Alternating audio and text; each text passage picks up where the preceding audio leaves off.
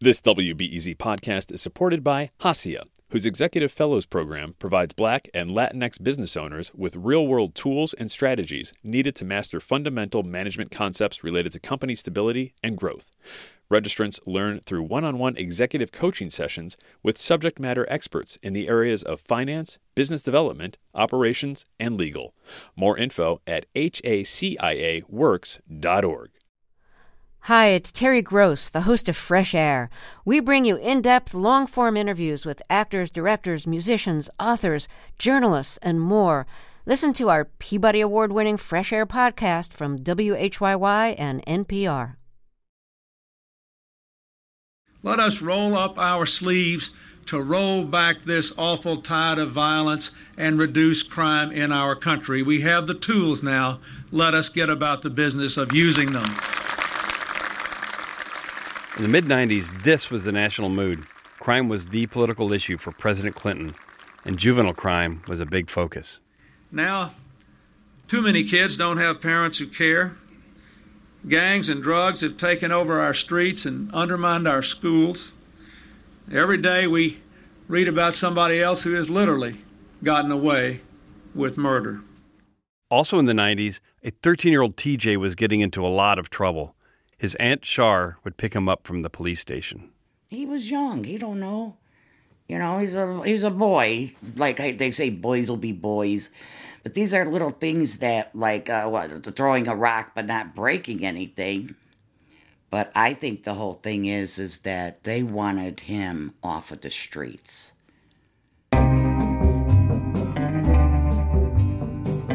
On February 3rd, 1993, a 19 year old man named Eric Morrow was murdered. He was shot next to a honey baked ham store on Belmont Avenue on the northwest side of Chicago. TJ says he was at his grandmother's house doing his homework when the shooting happened, and his family was there with him. But the police had four supposed eyewitnesses who said he was the shooter. And at just 13 years old, TJ was a member of the Simon City Royals, a violent street gang. He had an extensive rap sheet. For the prosecutors, TJ's long arrest record spoke for itself. It was only a matter of time before a kid like that would kill someone. TJ was Exhibit A for child gangbangers who terrorized the streets, and they were going to squash him like a bug. From WBEZ Chicago, I'm Frank Main, and this is Motive. A boy enters, and a man leaves.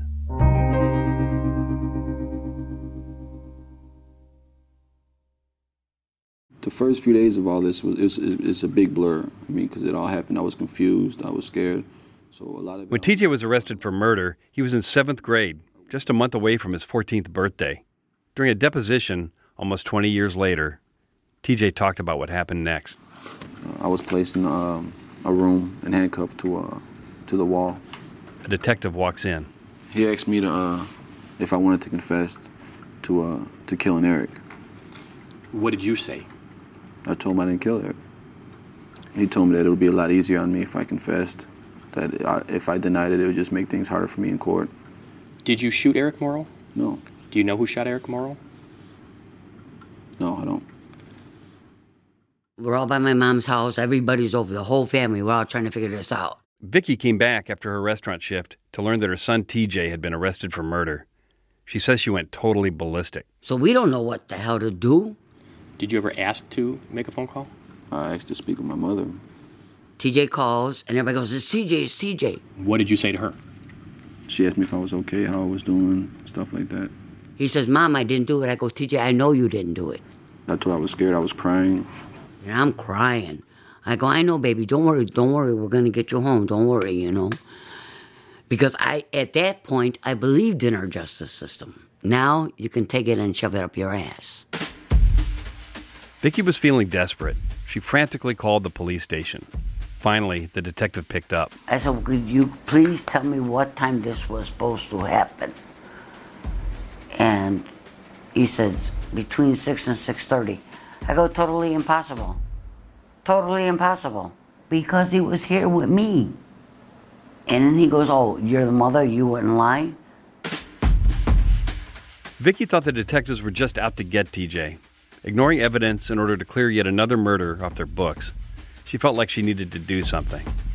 everybody with the name Jimenez is thinking I'm Spanish. So I have that advantage because nobody knows what I look like. You're undercover. Vicky went to the murder scene. She scoped out where the eyewitnesses supposedly saw TJ shoot Eric Morrow. Then she went to a bar across the street. Vicky sat down, ordered a drink, and began talking to the bartender. I said, man, I heard there was a shooting across the street. The bartender says, "Yeah, some punk kid named TJ killed a guy." Vicky blew her cover. I go, I'm his mother. And that's when he told me to finish my beer and get that F out in plain English. Vicky did the best she could, but her amateur detective work didn't turn up much. She put a jar in her mom's house. If you walked in, whatever change you had in your pocket went into that jar to help pay for a lawyer. TJ was moved from the police station to a jail for juveniles. Soon he turned 14. He spent almost two years in that jail awaiting trial. On the south side, there's a former school that now houses the Precious Blood Ministry, a Catholic organization that serves at risk kids. How are you? I'm good. How are you? Thanks for doing this. Father Dave Kelly has spent decades ministering to juvenile inmates. I always say that if I uh, ever go in there and I'm not moved almost to tears at what we're doing to our children, then I need to get out of the business. So I guess I'm not burnt out yet.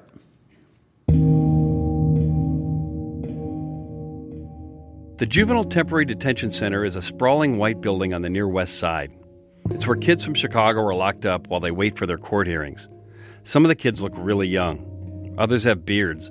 Some are there for trespassing, others, like TJ, are there for murder. Do you think that things have improved there over all of these years? Or? Yes and no. I mean, the staff there are good people. Um, I think, though, that it's still a jail, and they probably have inched closer to being more adult like in the way they treat the kids. Most people refer to the Juvenile Detention Center by its original name, the Audy Home. It has a long history, going back to 1899. We have the first juvenile court in this country. I think we'd get better at it, wouldn't you? So, how would you describe the uh, juvenile inmates you work with? They are like every other kid in the world. Um, they can be knuckleheads, uh, they can be a pain in the butt, and they can be the most wonderful persons you've ever run across. The part that perhaps is different is that their stories are filled with trauma and disappointments and abandonment and violence. We have a vision of what a kid locked up is like. He's a thief, thug, gangbanger, as they say. And when you meet him, wait a minute, it's my, my grandkid or my nephew or my whatever, you know. Father Kelly's been doing this work for 40 years. He's interacted with thousands of kids in the juvenile system, but TJ sticks out. I guess I just remember him because of the severity of his crime, but also the, the very small nature of this kid. Uh, very white complected, light complected kid, that kind of a thing. So, very um, articulate, very easy to talk to, engaged in conversation, wanted to talk to you. M- most of them do, but he was particularly um, engaging. Father Kelly met with TJ almost weekly. I would go up in the living pod, and it was basically one on one uh, ministry of presence we oftentimes say just be there how you doing how you doing what's going on things like that someone he could count on to come and see him and talk with him but not have an agenda from 14 to 16 tj lived in the Audy home it was a time of his life when most kids are learning the awkward rules of dating stressing about final exams and getting their first jobs in jail tj kept his head on a swivel fights broke out all the time but friday nights after school were the worst According to TJ, big kids would choose to square off against little kids like himself. The beatings didn't end until the winners got tired. TJ says that the guards cheered and supposedly called the fights gladiator school. The only thing TJ says he looked forward to were the days that his mom would come to see him. Vicky'd visit every Wednesday and Sunday, but she wasn't allowed to get very close to her son. And I'd be crying. for chairs. I couldn't sit here, he couldn't sit there we had to sit across from each other. And he goes, What? It's my mom.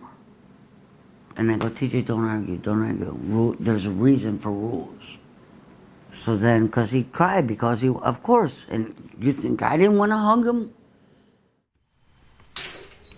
For one of my interviews with Vicky, I met her at a close friend's house. How are you? Don't worry, you won't bite you. Come on in. Stop it. Dad, come on Her in. chihuahua didn't seem to want me there. He's gonna try and get your feet. Oh, is he? Yeah. Go lay down or I kick your ass. Charmaine Hanson and Vicky grew up together. They call each other cousins, even though they're not related. Everybody calls me Aunt Char. Did TJ call you Aunt Char? Oh, it, till this day. Aunt Char would also visit TJ in the Audy home. She'd break the rules by sneaking him sandwiches and other food in her bra.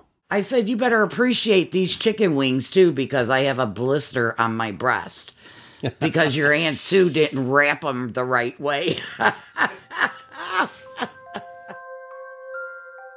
TJ's extended family would drive to a street outside his jail cell. They'd wave while TJ looked through the window. We'd go in four or five cars and we'd have signs, you know, and shit for TJ. One time I mooned him. TJ didn't like that at all. The windows were high in the cells. The kids would lean their beds against the wall, then climb up to wave and thump on the glass. Thump, thump, thump, thump. And that was every night. Father Kelly says that would get the kids in trouble. Why? There's a lot of rules in there that don't make any sense. So, kids know me. And when they're walking through the halls, hands behind their back and no talking. I'm walking behind them. So I, a kid goes, Hey, Father Kelly, reaches out, shake my hand. So he gets in trouble. Now, what's the message? Don't be respectful to a priest or your elder? What possible negative thing could that be? What negative thing could put my bed up and see my ma be? So that TJ, waving at his family through his cell window, does the justice system see him as a child or is he an adult? If TJ was found guilty of murder in the juvenile system, he'd be locked up for around 30 months. But if he was placed in the adult system, he was looking at 40 plus years. In the 80s and 90s, there was a lot of public fear about violent juvenile crime, along with a widespread belief that juveniles were being treated too leniently. Many states enacted laws that dramatically increased the number of children prosecuted as adults. Father Kelly has seen many kids transferred to the adult system. We know that young people do not have the brain development to be able to make rational, calculated decisions. They're rash. Anybody knows a 14 year old knows. By definition, they're knuckleheads. And so we hold them accountable as adults. It's ludicrous. Nobody else does that.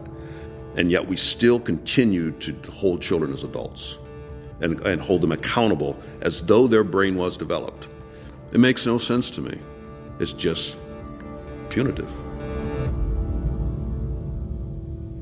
TJ's probation officer said he had little remorse for his crimes and that he was warned that he could wind up in the adult system. The officer wrote a report concluding it would not be appropriate for the minor to be committed to the Juvenile Department of Corrections for 30 months. The minor needs to be off the street for a much longer period of time than that. That report was handed to the juvenile court judge in TJ's murder case. According to Vicky, that judge, in his mid 70s, kept falling asleep during a hearing. And he kept referring to TJ by the wrong name. He called him PJ. The judge transferred TJ into the adult system. It was horrible. Here's a little boy. It- this was a setup, and it was just such a, a vicious circle that was happening through the whole trial.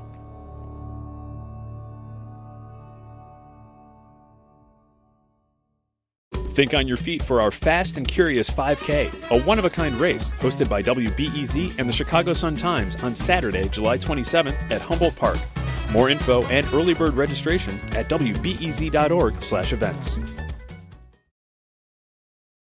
When I walked into that courtroom, I was astonished and horrified at what I saw in the criminal justice system in Cook County.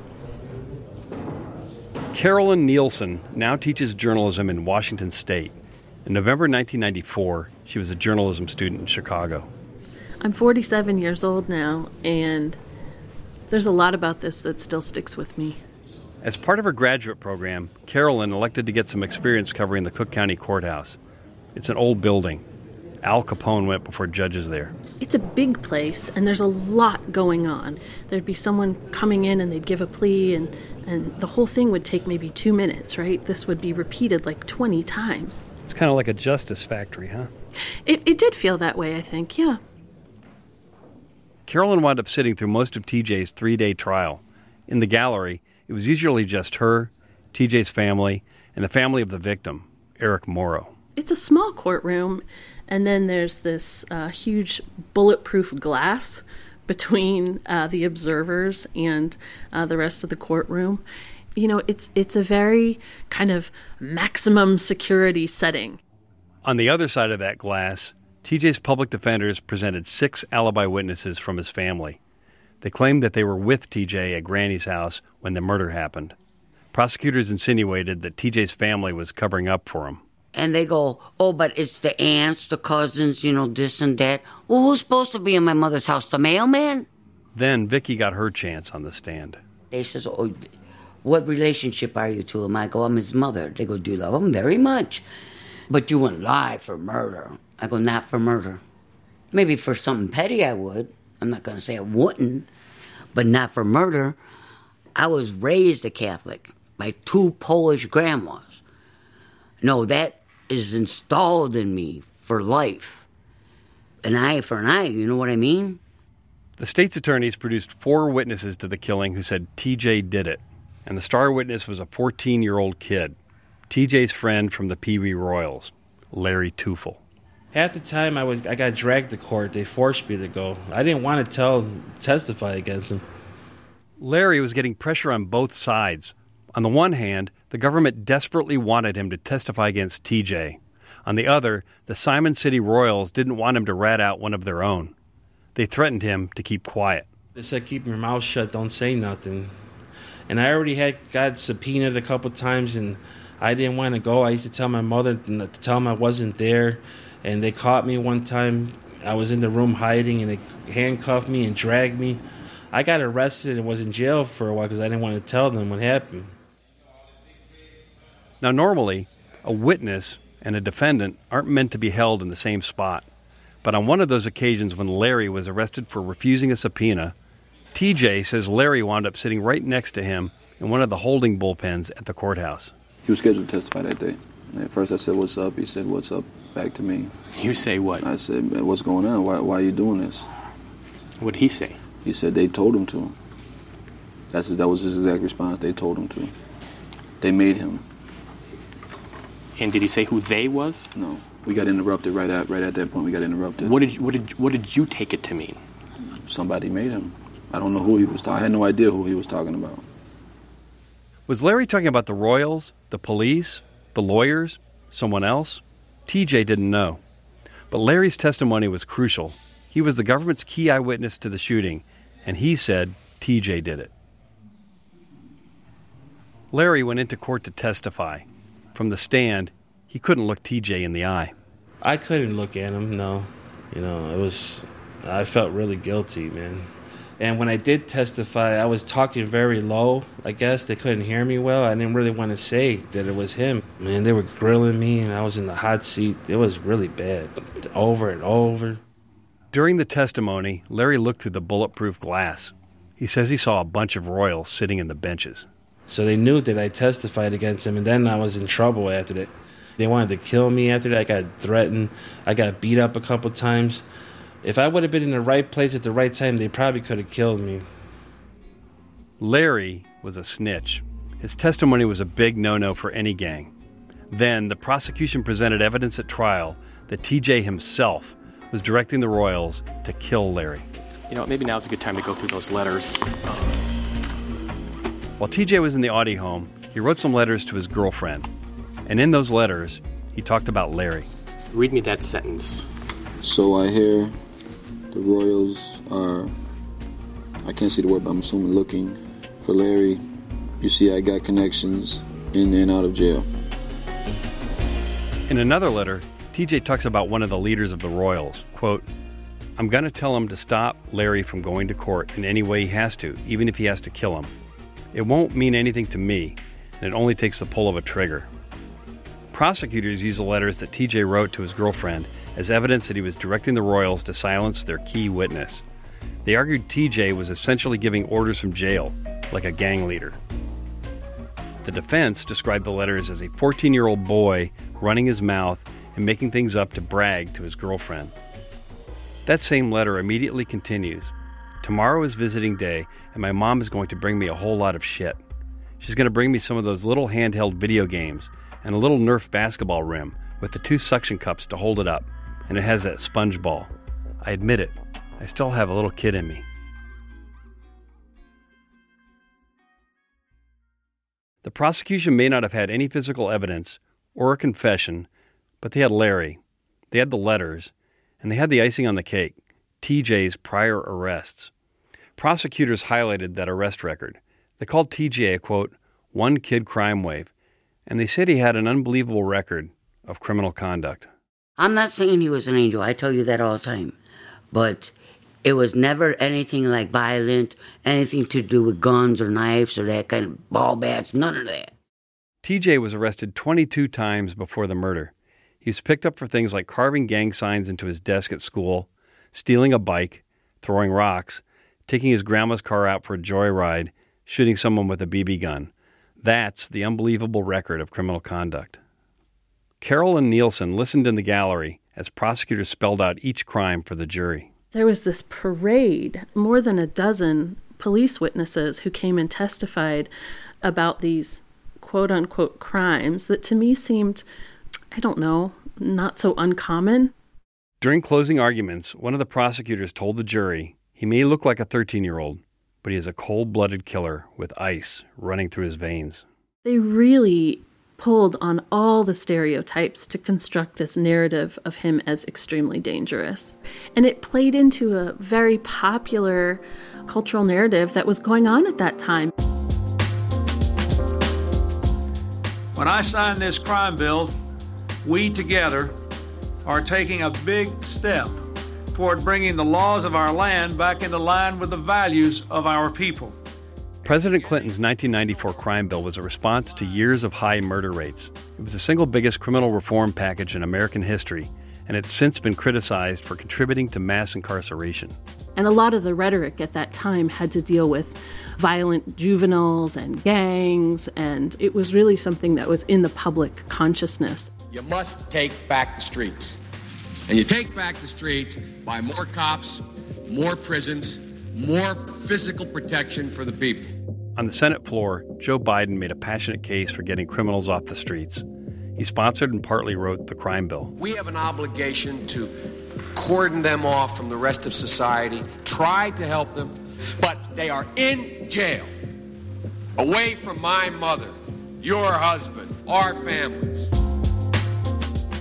Just a little over a year after TJ's murder trial, First Lady Hillary Clinton made her controversial remark about juvenile offenders gang kids like TJ. They are often the kinds of kids that are called super predators. No conscience, no empathy. We can talk about why they ended up that way, but first we have to bring them to heel.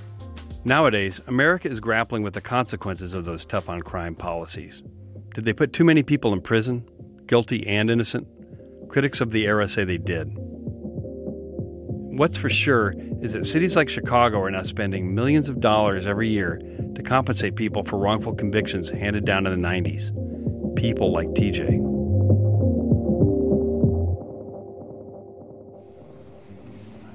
The jury had easily reached a verdict within a very short amount of time, a couple of hours. I just, it seemed so clear to me that there were things that needed a lot more consideration than they got. Aunt Char. When they said guilty, wait a minute. No, this is not right. This is wrong. And there was nothing no one can do or say to help him. TJ broke down sobbing. Vicky freaked out. Oh, I thought I was going to break that glass. I was kicking the wall. He didn't do it. He didn't do it. Yeah, it was bad. Vicky was grieving for her son going to prison, but she couldn't escape thinking about the other mother in the courtroom. I didn't say one word to her, and I told my family not to say nothing to her because I lost a brother, and my mother, if you talked about it 30 years later, she cried like it was yesterday. So I don't want to ever know that pain. So that's why I said nobody talks bad to her. Mary? Yes. Hi, it's Frank Main again. How are you? I'm I'm fine. Um, I'm sorry to make you uh, walk through these memories again. No, that's okay. I just want to let you know I got a cough, so if I start coughing, We'll stop and let you cough. okay. Mary Morrow is the mother of the murdered teenager Eric Morrow. Though TJ's family filled more of the benches in the courtroom, the Morrow family suffered through the trial as well. Back in the 1990s, were you convinced that justice was done when TJ was convicted for Eric's murder?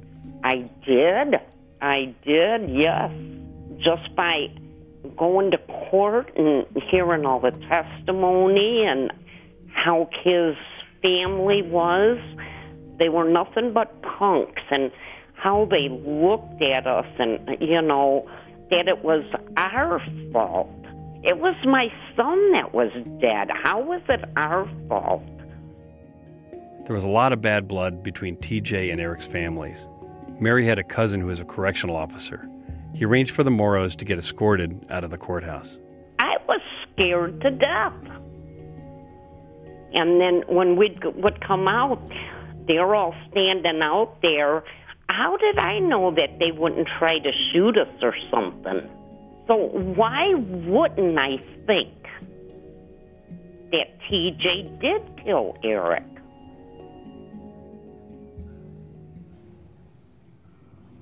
Less than a month after the verdict, everybody filed back into the courtroom for sentencing. The victim's family was allowed to make a statement. Mary Morrow stood up. People at the trial remember her telling TJ that he should burn in hell, that he should never be able to come home, never be able to get married or have a family, because her son was dead and he couldn't do those things. The judge addressed TJ and called him a little punk, probably too young to shave, but old enough to commit a vicious murder.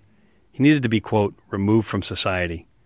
Then the 15 year old was sentenced to 50 years in prison. As the deputies grabbed TJ to take him back to the lockup, he lunged at the prosecutor.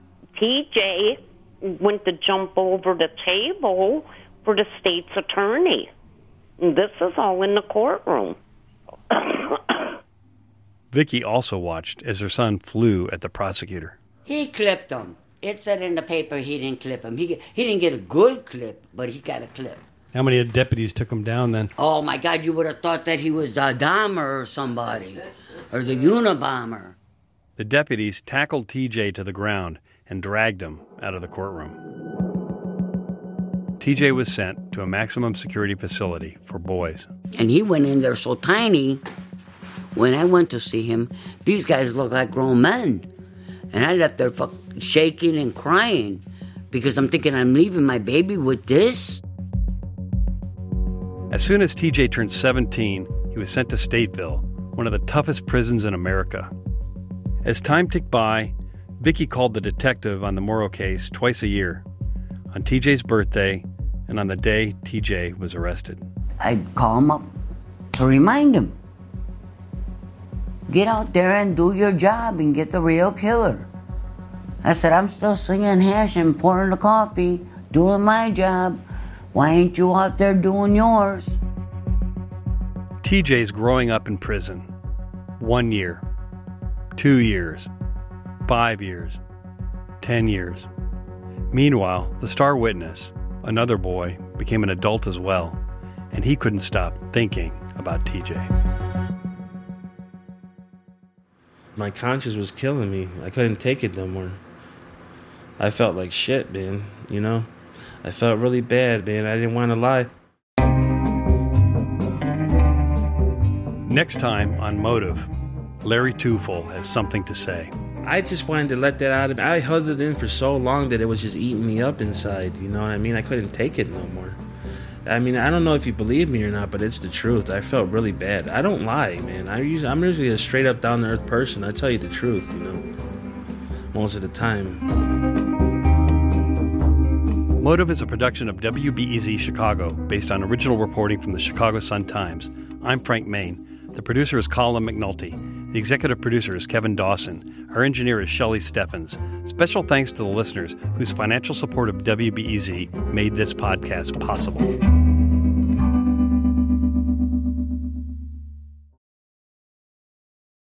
Have you ever wondered why anyone drinks Malort? Or if there are actually lobsters in the Chicago River?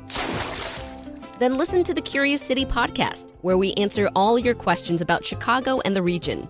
WBEZ's Curious City is part of the NPR network and available wherever you find your podcasts.